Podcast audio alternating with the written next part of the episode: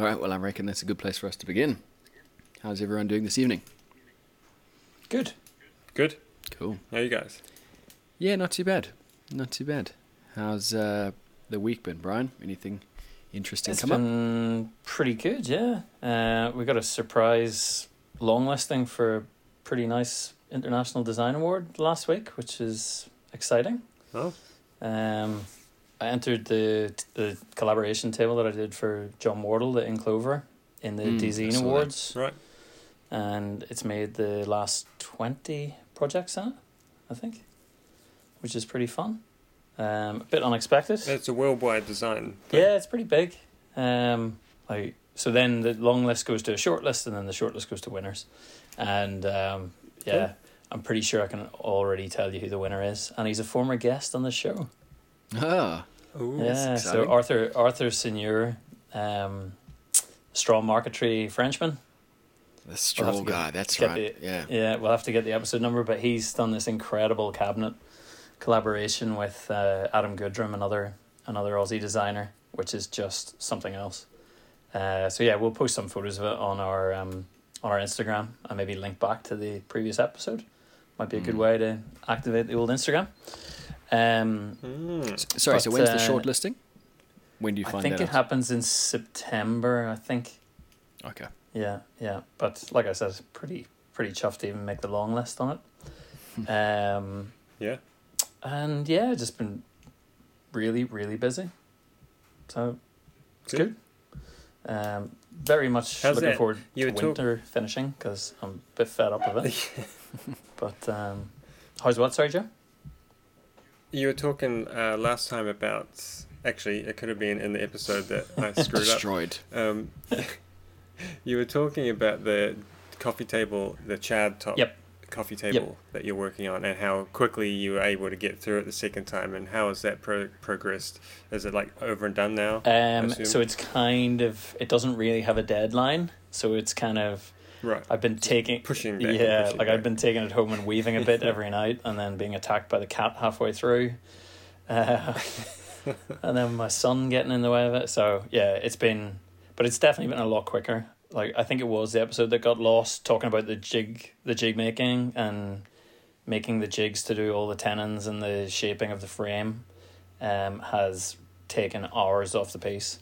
So yeah, that's that's pretty If you had uh, a straight run at it now, Mhm. how how fast could you go Monday to Friday or something like that? Or Uh, I reckon it would probably be about 40, 45 hours, but obviously with glue time and cure times, probably 45 hours over three weeks, something like that. Um, but Okay. way, Yeah. probably, I think I would have spent double the time on the first one, um, the time Mhm. included in, in the jig making and stuff. So, yeah, yeah, that's good. yeah, absolutely, Um, awesome. yeah, about to install some shelves, just waiting on the final hardware to arrive from the States. Um, yeah, lots on, lots on. How about you, Joe? Um, I've finally been able to get into the site where it's a massive. Actually, I'm, I'm not sure massive, but architectural as the the the word. This house is like right on um, uh, a beachfront next to these giant sand dunes, and I've I've made all the cabinetry, a lot of the cabinetry for it, and it's been sitting around for months waiting for the flooring to actually get down and be finished, and and now we're on the home stretch. So I'm on that job this week, and That's that's the um, birch ply one that you posted to your Instagram. Yeah, it looks I looks fantastic. Picture of the so essentially we've made a hallway into the master bedroom via the cabinetry and the the wall is a brick wall that's curved and we've followed the curve with the cabinetry around to create like, like a pathway into the into the main room. And um, so that's kind of what, what excited me about that job and I've done two other bedrooms which are more straightforward square boxes. Um, but I'm also going to be tomorrow installing these giant walnut triple bifolding TV cabinets that kind of hang off a wall. So that's going to be a fun, fun day. How about you, Robin? Uh, not obviously not very much woodworking, but what I have been looking into is with my move back to Townsville next year. Um, I'm looking into the idea of potentially renting a commercial property, or at least at least you know getting my head in that space. Everything that I'm coming up, or that everything that I'm finding that's coming up is around twenty five k per annum for a small shop. Is that about right? How much square meterage? Uh, Over a hundred. it's yeah, they're around two hundred. The ones that I'm finding. Yeah, That's about that right. about I'd say right. I'd Okay. say I'd say in Melbourne you'd probably round that up to nearly thirty. Yeah, I just I. It's funny because we've had so many people on the show talking about this, but I've never really paid attention to figures because they mean nothing in my life. Yep.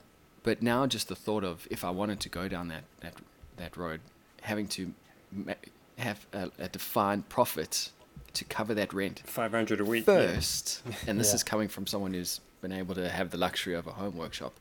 It's going to be a really hard thing to to to make the move to that. Really, really tough. Yes, finding the finding the overheads is the yeah the problem for all small businesses. I think. Because Joey, you would have started in a, a home workshop, right? I think we've talked about this. Yeah. Yep. Bryan, have you always been in a, a a rental? Yeah, always been in a rental. So that's part of your you. That's where your head's at permanently. It's just it's a cost that's yeah. Pretty much. Mm. Yeah. Well, it's uh. Fun times. I'm I'm I'm glad I'm looking because it's it's um I'm in two minds because I can either look at when I get back to Townsville to get a bigger property with a bigger mortgage and put a nice big shed on it and work from home, or yeah. keep the little three bed house that we have that's you know it's almost halfway paid off. Keep that and then put the money into uh, a commercial property. And then there's all Kind those of other where I'm at right now as well. yeah. The good thing with leasing, the, the the upside is that you don't you're not responsible for all the up, upkeep of the building and stuff, which can become very expensive Mm. very quickly if it's an older building. Suddenly something happens and you have to put a new roof on it. It is twenty grand, whereas um, you may be kicked out if you had to get a new roof put on because you know it just may not work. Mm. But um, if you can work out the overhead, so you can just be be earning that whatever it is, five hundred dollars a week minimum, Mm. just to keep you in that position. Um, Or you just split a space, find another maker and go Yeah. in halfers Yeah. and that sort of Yeah. relieves a yeah, that'd be the way to do it. There's Yeah. a potential opportunity there, but I don't know where it'll be in, in March. But anyway, but yeah, so that's uh, Yeah, that's interesting. That's, uh, that this could turn into something that might be a topic for the show in the future. Yep. Yep. And speaking of the show, we have another guest for everyone tonight. All the way from Melbourne, Victoria. I feel like probably at least fifty percent of our guests are from from Victoria. That's uh, we haven't had a that's Melburnian on in, in at least two shows. So I'd like to welcome to the show Nick Atkins. How are you this evening? Ah, pretty good, pretty good. Uh, I've got to say, a little bit nervous. Not sure exactly uh, what I have to bring to the party. You know, it's it's. I've listened to a few, and yeah, I'll uh, hopefully bring my A game and uh, provide a bit of interest for you. Tall tales. Well, looking just a very quick look, look over your um, Instagram feed, I think there's a fair bit that you're going to be able to bring to this to this show this evening. So, with that in mind, why don't you give us a bit of a background on on what you do, and for everyone um, who's potentially in a similar situation, how did you get to this place? Well, uh, that's that's that's yeah, that's that's a bit of a story. So um, I I run a business down in Docklands in one of the last uh, sheds there. We have about um, thirteen hundred and fifty square meters there. Um, one of the old sheds has plenty of great ventilation and birds to boot that come through the roof. but it's called the Victorian Wooden Boat Centre, um, and it was originally started by my grandfather um, Nice. in the early nineties. Um, so I am 33 now. So that was uh, about the same age as me. I think it was 88 I was born. So uh, I find myself in an interesting position to take up the mantle. A few years ago, my grandfather retired. Said, "Right, next month, business is yours, and it's yours your problem. Wow. I'm, I'm moving down to Port Fairy, so uh, yeah, make something out of it." That's exciting. Um, and I've been working with him for quite a long time. Um, we do a real mix of things. My grandfather really, um, you know, his his love affair for uh, designing and, and stuff came from when he was pulled out of school in England and he started a printing press apprenticeship. Taught himself to read on the job, and then that sort of evolved over the years into publishing and then graphic design. And then when he immigrated out to Australia many years later, he taught um, graphic design, and that lent into industrial design. And then eventually he had enough of that and uh, indulged himself fully in boat building. He'd always been an amateur boat builder, but um, him and his son, my uncle, started boat building. Um, yeah, in the early '90s in Victoria Dock, there in a shed that no longer exists. wow. Boat And so we've been in the current current shed for about 17 years, um, which is pretty crazy to think about because uh, when he moved into the first shed, they said, look, don't spend any money. We're going to develop the whole of Docklands. You're going to be out of here in six months. Wow. You know, and he was there for like, I don't know, 12 years or something. And then with the So, is is there a potential with your current building that it's going to go, or has it been Oh, undoubtedly, somehow? undoubtedly. The whole of Docklands so? is, is being developed into apartments mostly, and the oh wow. The last wharf there is actually um, signed, sealed, and delivered to basically be more apartments and be built up. Um, but they can't build apartments on the wharf, so there's a lot of talk about um, uh, community-orientated spaces and activities along the waterfront. On the wharf, the shed will go, but yeah, you know, so there is a bit of hope there. That's it's kind of depressing, isn't it? you have this awesome old building that's actually doing what it should be doing, and Well, our shed's not actually heritage listed. You know, it's not one Ah. of the original sheds. It's an old shed, but it's not an original. So um, Okay. they're looking to restore the original facade and the pitching that used to be there. And um, yeah, they've they've talked about it, and we've been on the master plan for the redevelopment for quite a number of years because they really love what we do. We do mostly sort of am- amateur, well, pre-pandemic, and the the L word. We uh, did a lot of um, mostly amateur courses. We'd bring people in and uh, you know sort out a project and help them build it. Um, and aside from that, used to do a bit of heritage woodwork for uh, like Luna Park. Used to rebuild the scenic railway. Um, yeah, saw that you know, on some Instagram. other That stuff. looked awesome. Yeah, it's a bit it's a bit of a mixed bag. Um, yeah, boat builders as a whole, you know, um, it's it's a bit of an interesting take. If you would ask me what I do, it's it's like I, I just kind of indulge myself really. Um, but So That how was did you actually- get to the point where? You go, Joe. Oh, how did you get to the point where Granddad said, "You you know what you're doing enough. It's yours." How how much time had you had there? Well, it's uh, it was an interesting thing. Um, I did school. Um, didn't have any idea what I was going to do. My grandfather's like, "Look, you're uh, you're never going to work here. You can come here uh, after school and on weekends." Because my father lived up north, so I, I didn't see him much. But I spent a lot of time with my older brother and my grandfather and my uncle um, down the docks there. We used to build little little boats and do lots of little things. And I just had this free form sort of childhood of just making things. And my grandfather, not being strictly from a background of traditional boat building, he was all about the process. And one of his favorite quotes was, "If I have to tell you, I might as well do it myself." yeah, So is he, is he fully is he one. fully self taught, Nick? Like it, learned from books or learned from TAFE or how did he how did he learn?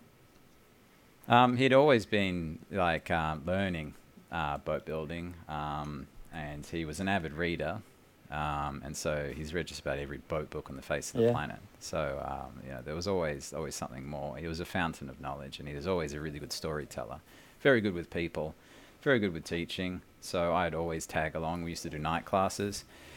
Used to run um, like uh, troubled youth programs with the justice system and other things where you bring groups of people in and you teach them as another one of these expressions. It's not what you teach about boat building it's what you teach through it. Mm-hmm. and there's a, there's a lot of a lot of very you know uh, great cliches that go along with that. Um, but there is there is a definite satisfaction in being able to see your day's efforts materialize in front of you. But the hard thing with That's boats true. is because it's such a long journey to get to the first step So traditional Mhm. boats is a, is a very difficult topic to try to bring young people and new people into because uh, I'd say it's the iPhone generation. Unless it's a touchscreen, it's hard to get that, that instant gratification that they get through these these apps and devices, and you know horrible things like TikTok. Yeah, Terrible things like So TikTok. that's an interesting uh, point of view. Yeah, so it's really changed the entire market. It used to be a lot of um, middle-aged and retiring people would come in and they'd want to build boats and would occasionally build boats commercially or bring bigger projects in and do maintenance and stuff like that. But he really had a love of little boats and, and trying new ideas and concepts. We were always doing something new. Um, and yeah, a big part of what I do now is all digital. Um, I'm really into CNC cutting and drawing. Um, my first drawing project was the Luna Park sign back in, I think it was 2011. Um, and yeah, and it was funny because my grandfather was a bit frustrated and he was like trying to work out how to get the project going. And, and I'd been working in the workshop for a few years there full time after he promised me I'd never get a job. And um, I said, "Well, what's the matter with this? You know, this big exciting thing we're going to do." He's like, "Oh, we've got to draw it up on the computer, and it's it's really hard." And I said, "Well, do you want do you want me to try?" And he goes, "Can you do it?" And I said, "I don't know. I've never tried." So I gave it a go, and since then I I draw everything I do in Rhino, and Awesome. it was a really interesting transition having built boats traditionally growing up. So that like by the age of ten, I was building classic small clinker boats. Um, being so familiar with the material meant that it was quite easy for me to pick up a new tool set, if that makes sense. Because with boat building, you know, the, the fundamental thing, and this is the hard part with amateur boat building, is the first thing you do is take a, a grid of numbers, a set of offsets, and then you loft it out scale on a wall or a floor, and then you have to 3D conceptualize and fair it because there's no way that traditional plans were ever correct. You know, how could someone on paper make this beautiful flowing fair object? Because boats Mm. is all, all curves. So you'd have to do that, and you'd fair it, and, and you know batten it off the wall. You'd have your favourite battens and stuff, and then you'd take templates off and set it up, and it was such a long process. So off the back of drawing up the Luna Park sign to get it consistent um, from photos, you know, heritage and all, I uh, then started designing um, or drawing for build uh, clinker kits and stuff like that. For you know, grandfather always said, "It has to be a better way. Has to be a better way. We can't, we can't keep doing this. This takes six months to you know build a little boat." So yeah, we just kept That's- pushing it. I love that. Yeah, I love that your granddad was so forward thinking. Yeah, it's- it's quite amazing. Of what most, uh, you know, it's it's not what you tend to hear. Um, so I think that's that's so awesome. He was always willing to try something new, and he was always preferring to not tell me how someone else did something. So, you know, figure it out. If I got really stuck, yeah, he'd come along and would try something. But he was always really super progressive, um, and he was always keen. He, I think the whole thing for him was just a journey of discovery with everything we did. That's cool. You want It's a lot to you want to to see the plan sets, Joey. Um, they are Yeah. incredible. They look like. I think you've drawn some stylistic things from traditional boat building plans. I've, I've taken a lot of inspiration, you know, um, from the roots because we, uh, another one, we stand on the shoulders of giants. um, so all this stuff I've learnt, and I, I have quite a collection of little books and plans, and I love little boats. Um, uh, I'm not sure why it is that I like the smaller boats better. Maybe you know more projects, more more ways to try things. Um, but yeah, I'm really really passionate about uh, trying to find a way that we can still do this in the future Yeah. and what I've done with with kits, and I actually my little clinker kits they're all parametric grasshopper formulas now, which is a bit weird. uh, as far as boats go, it's, it gets pretty far away from the tradition of lofting them and fairing them on a wall to have them run through Right. a parametric formula. Um, but it's got to be precise, you know. If you're gonna if you're gonna do it on the computer, then you've got to do every detail. Otherwise, I'm better off doing it by hand. I found a long time ago that the half measure of doing just part of it on the computer uh, means you end up spending more time on it, Yeah. and that's We the thing told- about good design. we were talking about that last week how um, you can spend so much time on that design process when you when you bring the computer in um, do you find now doing it on com- on computer that you run that risk Yeah, yeah. I mean, I'm passionate about what I do, and that that'll happen to anyone who has a real passion for what they do. Because yeah, you, you could you could stop, and um, but the I feel like the moment you stop adding details and drawing is the moment you kind of just sort of say, all right, well, that's good enough. And then is good enough ever good enough when you're making something? There's always, as a maker, when you make something, there's always things you regret as you go. And the computer allows you the ability to go back and change it. Mm. and So- it's really hard at what point because you do, you have a deadline. You have to cut this part and you have to put it on the boat and you have to start. But but you, you still want to go. Well, what if I do it this way or what if I do it that way? So it is a, an abyss to which you can fall into. yeah. Um, but it's it's yeah, it's hard. Some projects you got to go right. Well, you know, it doesn't matter. It's it's done now, so Yeah. let's move on. Yeah. Yeah. Like Robin, And a finished Robin, boat this is would, always better than an unfinished one. this would totally blow your mind. The scripting in Grasshopper that generates the plank. Is it the plank set out? Yeah, it's mainly my, my real love is like what you'd call clinker. So the overlapping edges of the planks are glued together. And it always kind of frustrated me. Traditional plank layouts didn't really tend to adapt to modern material. If we're going to build these boats in the future, they're going to be built to plywood. And some people say that's sacrilegious. but plywood is great. You can still fit out the rest of the boats with timber and you can still have a lot of fun with that. But, you know, you really should be designing for the material and, and taking maximum advantage of that. You know, and that goes from plank lengths to the styling of the planking. Um, and I believe when a boat's in the water, you should probably see most of the planking. Traditional planking is really about a division of the circumference over the maximum width you can fit, you know, which is to do with the stock you have. But plywood unleashes that. Mm. So, would you? Um, so, do you think plywood boats? Uh, I don't want to say better or worse, but obviously, it's it, there's there's got to be a, a benefit in terms I can imagine from cost, purely from cost, especially if it's a kind of a kit set type thing. Well, gonna- availability it's gonna be- alone is the bigger issue. Yeah. Um, Okay. And a lot of people, when they come to build boats, what they really want to be doing is planing a big old block of Huon pine and smelling, you know, the shavings. That's what they see themselves Yeah. doing. So you got to Yeah. try to still have a bit of that kind of, you know, romance to it. But at the same time, you say, well, you don't need to touch all these power tools. The machines cut it all out. Just assemble it. So there's a lot of beveling and block planing and you know all that sort of stuff. People Right. get into it. And then, you know, as you get closer to the finish, then there's, you know, the sanding and painting and the sanding and painting. And boats is pretty bad for that. Hmm. But Yeah. we all enjoy the woodworking of it. Um, so it's, it's, yeah, it's, it's a good, it's a, it's a good challenge to try to mitigate how far is too far and, you know, um, having clients in who aren't experienced and you can see, having spent years with people who aren't familiar with building, that uh, there is the almost like the finishing spiral, um, diminishing returns. So Mm. protection versus perfection. And everyone wants to build Mm. perfect, but it's like, well, I can put a dollar sign on what a perfect boat is versus you just finishing it and going having a great time. Mm. Because the moment you take this thing out, you're going to walk on it, you're going to drag it up the beach, you're going to put it on a metal trailer, you're going to beat it with a chain.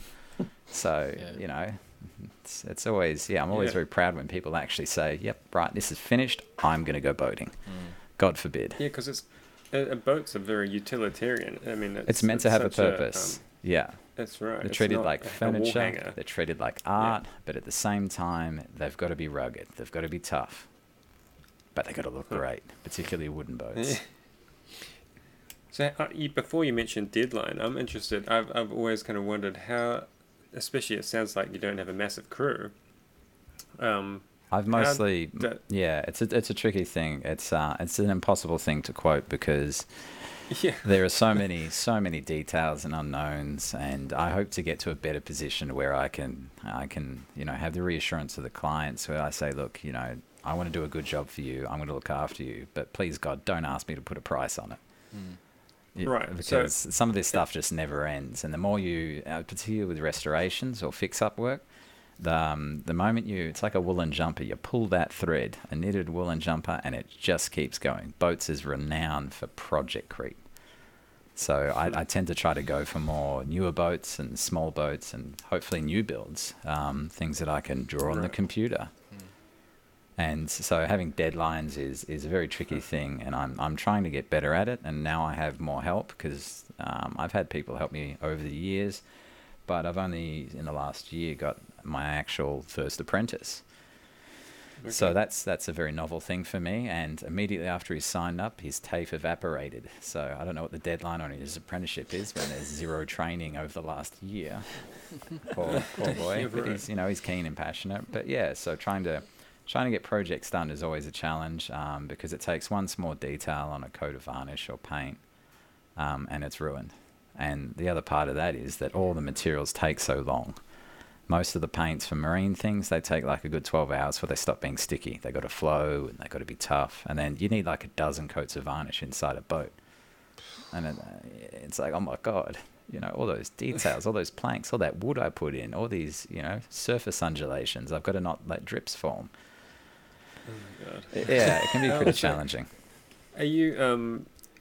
So so what's the kind of a timeline? Are you building one new boat in a year or? well this is the thing you know? if i or- was into production um, it would be a very different story. And and to sate my desires on answering those questions and having everything down to a precise spreadsheet i started another Yeah. business accidentally um, which is purely like sort of manufacturing where we build ant farms. It's a bit weird but you know we design these things and i use the same machines and and it's all about production and lean manufacturing and it's enjoyable because it's completely different from the boats and so all so, you can sorry, do is have sorry. experience Ant with farm, boats. as in like a little kid's ant farm that they can get into. Yep.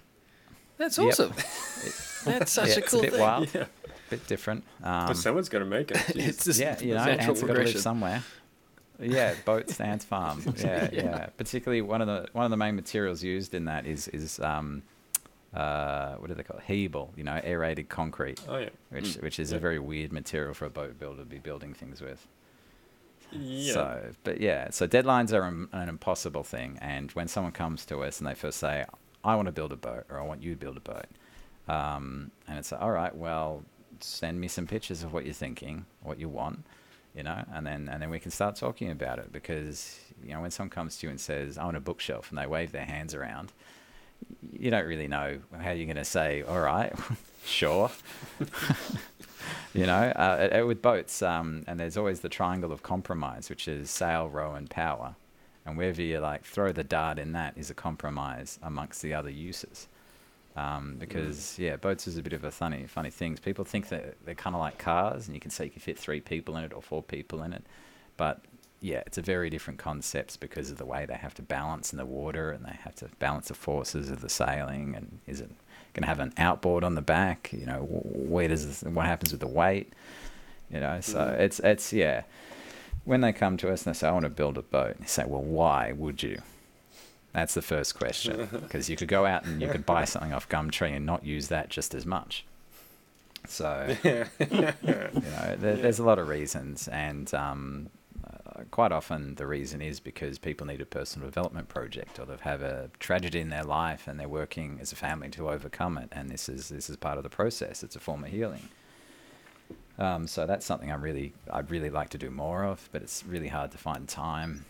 Sort of being you know overrun by myself with my own endless you know project creeps and timelines, but but doing classes is, is why I've spent all those years, like over 10 years, developing kits that are really efficient and don't require dangerous power tools for amateurs to use um, because there's so much that could be learnt in these processes.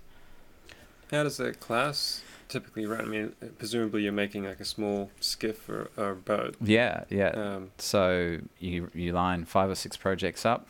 Um, you have all the parts ready to go. You, you ask all the questions up front so they know what's going on. And then couple of evenings a week they come in, and on a Saturday um, they can do free build time. And the idea is, yeah, sort of 12 weeks down the track, you've built a, a classic but modern, stable little boat. Um, and we, That's we, awesome. we sometimes do the canoe classes, and those stitch and glue canoes go together in about five or six days. That quickly? Um, yeah, yeah. Well, everything's worked out. See, the computer does it. Yeah. You know, tabs and, and start slots and stuff. And there's some interesting um, techniques. You know, there's lots of different ways to build a boat, and this is an important part of the question of why people want to build a boat. Um, you know, because there's there's a lot of woodwork that you could be doing that you don't need to do. Different styles, strip planking, cold molding. Yeah, you, some people want to go full traditional, but the problem with traditional boats is um, they need to stay wet. You take them out of the Mm. water, They they tear themselves apart as they dry out, but then you put them in the water and they rot. So it's a bit of a thing. We we, we tend to sort of steer most of the people because people people don't really have the time to use or maintain old wooden boats unless that's really their primary job. Um, so we tend to push them towards the plywood hulls, which which you know laminating everything together with epoxy in the joints and sealing it up. Everything gets a coat of epoxy before the varnish and before the primer. So these things are encapsulated so that the boats we build now will outlive me. You know, I don't know where the end life is for epoxy. Have you um, effectively redesigned the wheel by the way No, you're going I'm- about boat building? I don't think I'm a, a particularly original person. There's lots of options out there and lots of things. It's just that um, I've I've had my entire life to obsess over the small details of specific things. Um, Mm. And I mean, you, you know, you see, it's a tricky thing because there are other people with kits and designs out there, and you never really want to infringe on someone. But when you draw a canoe, it's like there's only so many styles of canoe. When you build a table, how different do you have to make this table versus all the other tables before it? So originality is a, a tricky thing because I find that you know the projects people are, want to put into it what they see and what they've been inspired by or by the things they've liked. So every project's a culmination of personal taste. Um, and and you can walk around the workshop and you can point out different details and you can say to people, look, you know, you might want something like this, or you know, if you want to play with steam bending, then we could do that, or you know, we don't have a big enough garage to keep it. This is the other question. You know, your table goes in a living room and you're going to use it, but where does a boat live most of its life? And The last thing you want to do is have it out in the water.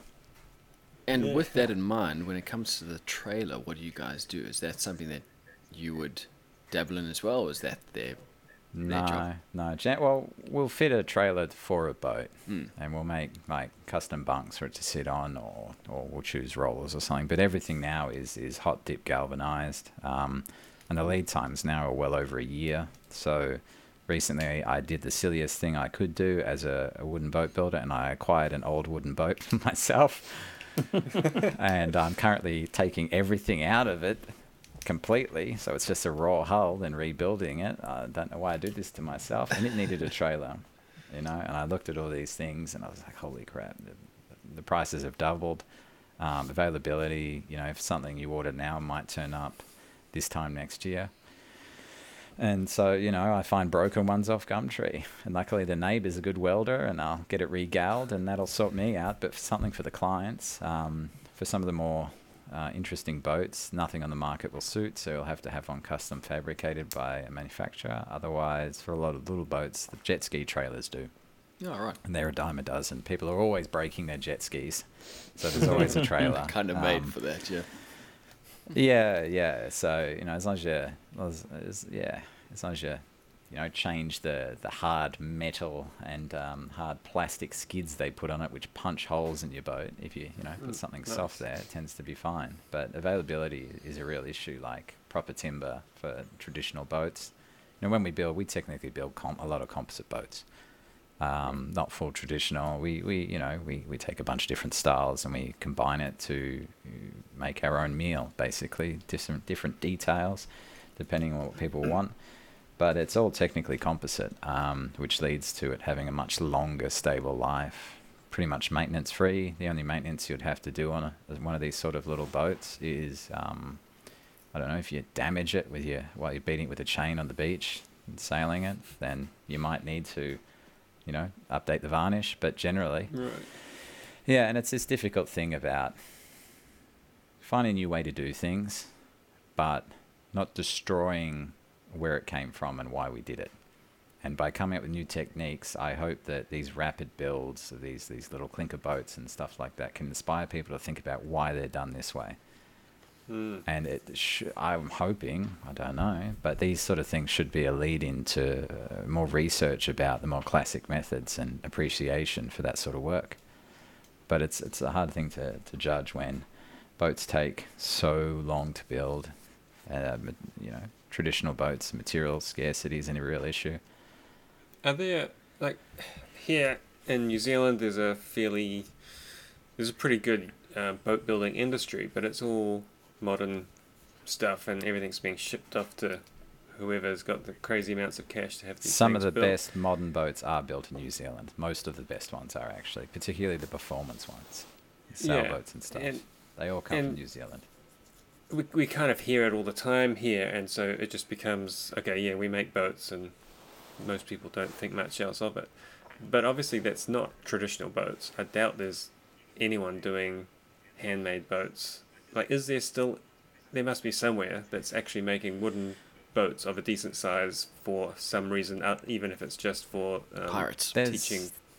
there's a pirates. there's a couple of places around, um, and yeah, there's a few organisations around. Like there's the, the various tall ships around Australia and around the world that are maintained by large, um, you know, groups of volunteers for doing full traditional boats. But all those boats are, I don't know. We're sort of. I feel like in Australia we don't we don't really support that kind of maritime history. Maybe because we're Yeah. very young and we don't have that much tradition in that regard for Yeah. you know that sort of construction. Um, there is there is a much longer history of indigenous craft, but that's that's something that is is never really sort of talked about for some reason. It's a bit of a different Mm. thing. Um, but most of our inspirations come from sort of Europe and mainly America Yeah. with the woodwork and the, the boats. And these days, with the, the way things are costing, a lot of people will import a classic American wooden boat, big power boat or something like that. And when it gets in, have a little bit of work done. There's um, there is still a bit of wooden boat building. Um, the little niche or sort of area I work in is is sort of like enabling uh, amateurs who've never built a boat from different walks of life to build a boat. Yeah. That's that's kind of where I am. Um, down in Tasmania, they run few things. There's a couple of places you can do full traditional courses, or maybe one one place. The uh, the Wooden Boat Centre down in Tasmania, Franklin. The other Wooden Boat Centre, they uh, they do a great job down there, and they have lots of different projects. Some are year long, sort of like what they call training courses. But again, you know, it's hard to get accreditation in anything boat related for some reason. Um. But yeah, so there's there's a bit of it going around, but you have to really search it out. And a lot of the small, custom, traditional wooden boats are really built by just old dudes in garages who've managed, Right. who've been saving up timber for a pro- project their whole life. I, I only asked about it because I'm curious after what you, you've been saying about um, is there a um, has there been a, like a lack of skills? Is there a, a forgetting of the traditional skills, or is it just not in our hemisphere? Well, I guess perhaps it's something similar to blacksmithing. Right. You know it's out there. Some people do it. They don't know because Mhm. they have to do it as their living, but they do it because they're passionate. Um, and I guess it's something similar like that. We don't, you know, it's not like we need blacksmiths in everyday life anymore. We don't need wooden boats in everyday life. It's it's been replaced by you know modern freight and infrastructure and airlines and all that sort of stuff. So all those those larger wooden boats aren't really necessary apart from historical. Um, And it's really you know the the wealthiest of the Australians who can afford a wooden boat. Um, and generally they'll be large wooden boats. So there's a small category there of like the, the, the DIYs that used to happen a lot more. So just about anyone who walks into the place talks about they remember building with their father or their, their grandfather a little boat in the backyard. But just as much as all the backyards have disappeared, so has that level of sort of DIY. Um, That's a good point. it's, it's very People different don't have the space anymore. they don't have the space, um, and people don't have any time. And on the weekends, we're far busier, I, I think, than we've ever been before. And it- it kind of feels like we achieve less, but be endlessly busy. It's strange because you know I think I feel like um, there was the same kind of thing happening with furniture making, in that Oh, people pottery had a huge revival forgot about it. for a period. Well, yeah. All crafts, all crafts really had a big step up. Um, Uh, and it's like it's furniture making- changed. Yeah, well, furniture making had this lull, and then I think YouTube came about and changed it. Yeah, that's that's a good point. And now there's a lot of people inspired by what you were saying earlier about that idea where you actually make something with your hands, you end up with something. Yeah. And it's it's obviously way quicker as well, so that that reward is much it comes much quicker. But boat building, you actually do need like at least a single garage to to be building something in. Yeah, you've got to Um, dedicate the space for a prolonged period of time, and then when it's finished, you've you've got a boat. You know, Yeah. what do you, what do you do with that? Yeah. talk talk us through your kits, Nick. So like your kits, your sorry, is it skiffs? No, what clinker boats. So you do a kit Yeah, for those, just and you do a kit for uh, canoes as well. Most of the kit work I actually do is I take um, designs from other des- people come and see me and they say I want to build a boat. Okay, all right, well, well, we go. Here's the options, and they'll say I really like this design. I say sure, we can build that. Okay, either I can give you the sheets and you can draw it out and cut it yourself, or I can pop it on the computer. So I don't advertise it because they're not my designs, but I do actually spend a large percentage of my time redrawing other designers or Mhm. other concepts and making them into a more accessible build format. Hmm. Um, not that I would ever say I do it because hey, you know, it's uh, they're custom. You know, I, I take the view that if you choose to build it with a handsaw, you can do that. If you choose to build it with a circular saw, you can do that. If you choose to use a CNC machine, you can do that. You know, and this is this is the difficult part when I'm basically designing market ready kits for someone else's design. They, People Mm. get pretty worried about that, um, and I think everyone's very cagey about that information and all that sort of stuff. Um, and I guess, I guess, you know, but um, technology moves so fast that um, I think that a lot of people, I'm pretty young for my industry. I think a lot of people in this industry are pretty old, um, and most of them aren't even qualified, particularly in the amateur field. Most of the designers are just experience based designers. Um, and so it's all hard fought sort of information that they're pr- protecting. But I find that, yeah, everything's a bit different. Everyone wants their own fluffy dice on their project, and I'm happy to draw it on the computer for them and make various improvements based on what I do. So I offer kits and stuff. And for me, the most difficult part of all this, and why I don't push them really like I should as a product, is I love making. I'm really good at drawing and, and making and building with people in the workshop. But if I was to package a kit and send it out, I have a real fear that I can't help them the way they need help. I and and the effort that goes into you mentioned videos and stuff. I really need to make a video series on my system, how I build, and all that stuff I do. Absolutely. Yeah. And it's really hard to sort of justify the time to do that in the daily flow of things. Um, being that you know now I now I have two guys working with me. Um, yeah, one's an apprentice. It's it's really hard to be like, okay, well, we're going to spend half our time building a boat for ourselves and videoing it.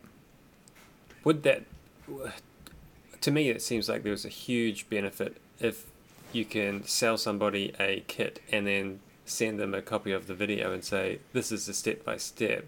This should answer like Yeah, 80% of your questions just from viewing it, yeah, um, step by step. Yeah. So you'd maybe you might spend a week or two weeks doing I'm afraid slow a- build a version. boat's a lot longer to build than that. Well, okay, Yeah. double that. So Whatever it is. If I spend a month creating the product, then Yeah. then yeah, I could probably do that. Um, but the other thing, and uh, the the awful the awful truth of the matter is, I don't like doing that. yeah, okay. um, I That's can perfect. I can come up with a boat I want to build. I can draw it on the computer. I can turn it into a kit. I can cut it and I can build it. And that time frame I've measured takes less than some of the, the plans I've shown you, Bryan, for having to draw. Yeah. Wow. You know, just to draw a fully detailed set of plan up. Because if you're going to do a set of plans, you've got to have all the details there. I find that a far more difficult task than creating the boat. And this is this is the thing I Right. got to cross my T's and dot my I's. And I have, Mhm. I don't know, like 30 different boats on the computer that I could build.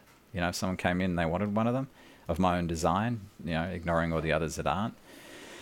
And uh, yeah, I just, I just really, you know, um, love building, and it's hard to say for me yeah, how far is far enough of the learning process as well. Is there a better way to do this? And it's really interesting as I've gotten older, you know, um, having an attitude, being fairly young, and you know, I'm only 33 now, but I've kind of been doing this sort of most of my life. Um, my my uh, style and my my ethics about um, like you could design a boat entirely out of plywood and make it all locked together and all that sort of stuff, but then are you really building a boat?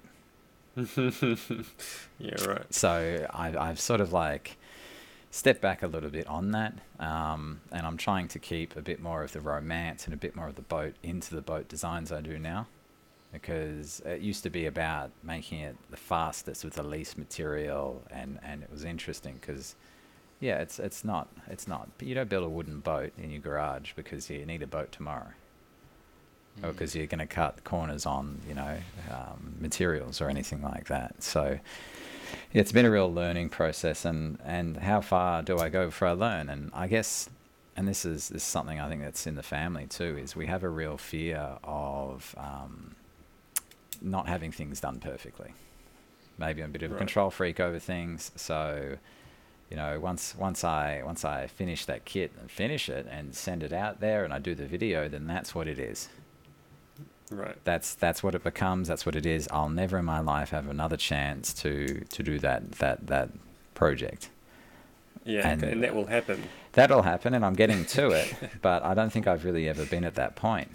Um, And I'm I'm still learning. I'm still learning. Yeah, yeah. You know, and yeah, it's it's hard for me to judge how far is far enough or how far is too far. You know, I can tell on a project on the workshop floor, but all, all the designs that I pull myself into, you know, how many details are unnecessary, or, you know, is this a faster way to do it? Yeah, yeah. There's the you know Hmm. the design design spiral on the kits because there's as my own product, I'm I should be more professional, I suppose, and actually set aside as an actual project to be developed and finished and have deadlines and goals. But yeah, at, at the end of the day, when I've I've done a, a day's work and I want to do something that I feel passionate about and you know reward myself, I'll get on the computer and I'll draw these things, or I'll I'll you know do something in the workshop. So uh, they've fallen back as a pro, sort of more of a uh, I don't know. It's it's funny actually thinking about it.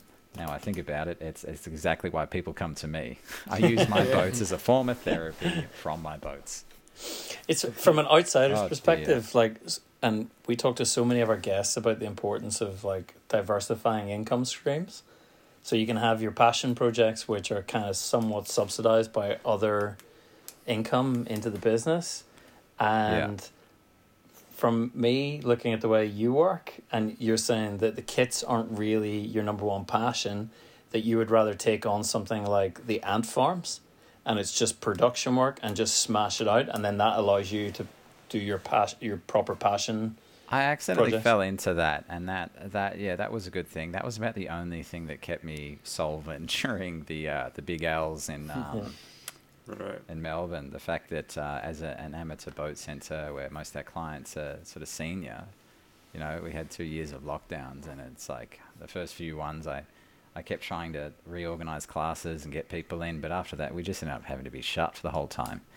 And uh, all I did was, you know, um, do manufacturing at home. You know, go in and when I could, do a bit, and then take it home. And I did myself some RSI injuries from just pumping out these ant farms. Everyone must have been at home thinking, "What can I do? I need an ant farm." That's what.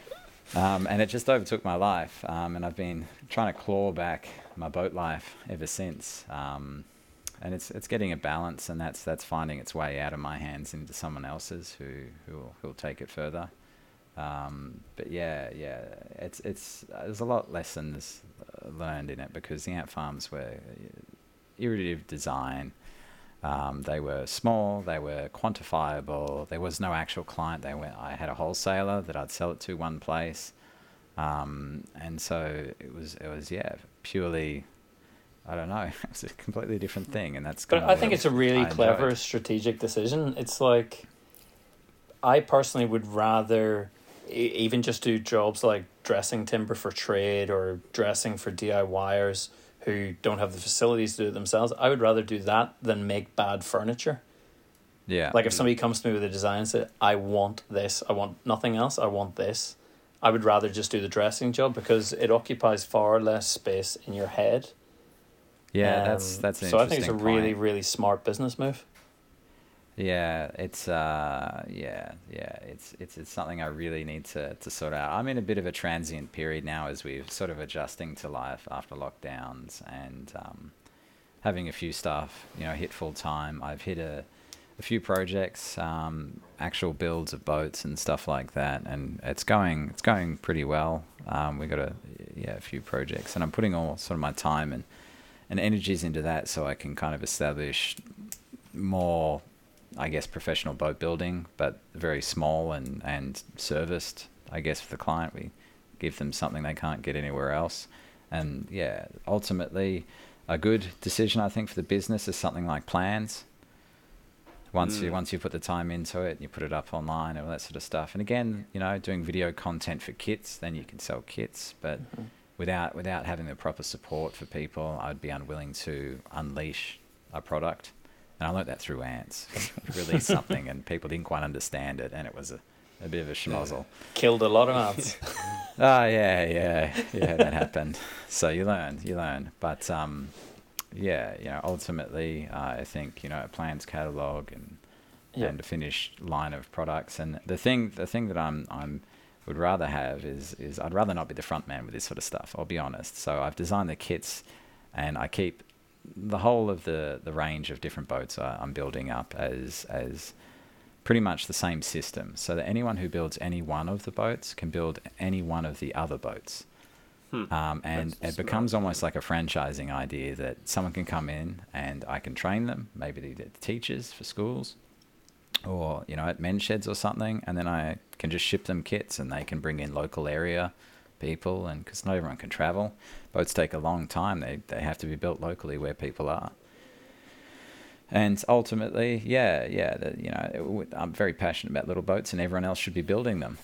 Not necessarily me, but you know, it's. Uh, I, I guess I overindulge in in designing new things, and uh, yeah, making sure things are built in the workshop now is a priority. It sounds like you don't.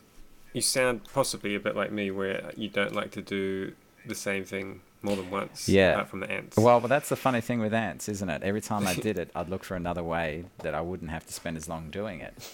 right. and it became really efficient but you know it's uh, yeah i can't stand it i'd rather let that business die than make another ant farm You can't see yourself becoming Yeah. one of the ants doing a menial job. It's just, it's like this Oh, perfect. it's ironic it's yeah. Have but yeah if you want to check it out that's um what was it there's oz ants or s- i think that's that's the one yeah it's pretty funny it's uh, nice. Yeah, but uh, yeah, so I'm really hoping after uh, that we have no more lockdowns, but after that, that um, I can clear the workshop floor from all the projects that have, you know, project creeps way out of line. Half of them are mine, unfortunately. But the the Um, variation of the projects that are in your workshop are nuts. Like the scale differences. I, there's nothing that's there's no two things that are the same at all in your entire Yeah. workshop, are there? That's that's probably the attempt as well of me to try to do more kits and classes with Yep. kits. Like traditionally, my grandfather would just say, "Hey, Tuesday, Thursday night, come down, build whatever you want." Yeah, Made things really hard. yeah. Um, but uh, you know, the challenge was always great, and yeah, yeah, I really, really miss having him in the workshop there. Um, you know, he was a really good influence. Um, so yeah, it's. Uh, I feel like I should have learnt more from him about business while I had the opportunity. But uh, I was on the sander, Don't we all? so so hey, Well, we're coming up to time, so uh, let's just do one more run through of all the different socials, Nick, that uh, people can can go to to find you. So on Instagram, what are they? Yeah. What should they be looking for? uh, Nick Atkins, boat builder. Cool. And then what was the the very long name for the website that you mentioned earlier? Oh, the Victorian Wooden Boat Centre. Victoria Wooden Boat. Yeah, there's not many wooden boat centres around, so you should be able to find us. Yeah, righto. Cool. All right. Well, That was super interesting. Yeah, man, I this- feel like we could go on and on and Oh on. yeah, look. This could be a long one. uh, Yeah, it's uh, you got to got to keep me focused. There's uh, you know, like I said, wooden boats. Hey, once you pull that plank off, you don't know how many more will come with it. That's just so cool. Yeah. Chatting to makers from completely different industries, you know. Yeah, there's furniture makers out there that steam bend and things, but it's just such a different industry. Like the lead times of projects being like five, ten years is just Mm. Mind boggling for us to even yeah, comprehend. it's it is it is a bit troublesome. Um, I have some projects that have been around too long, and uh, they will be finished this year.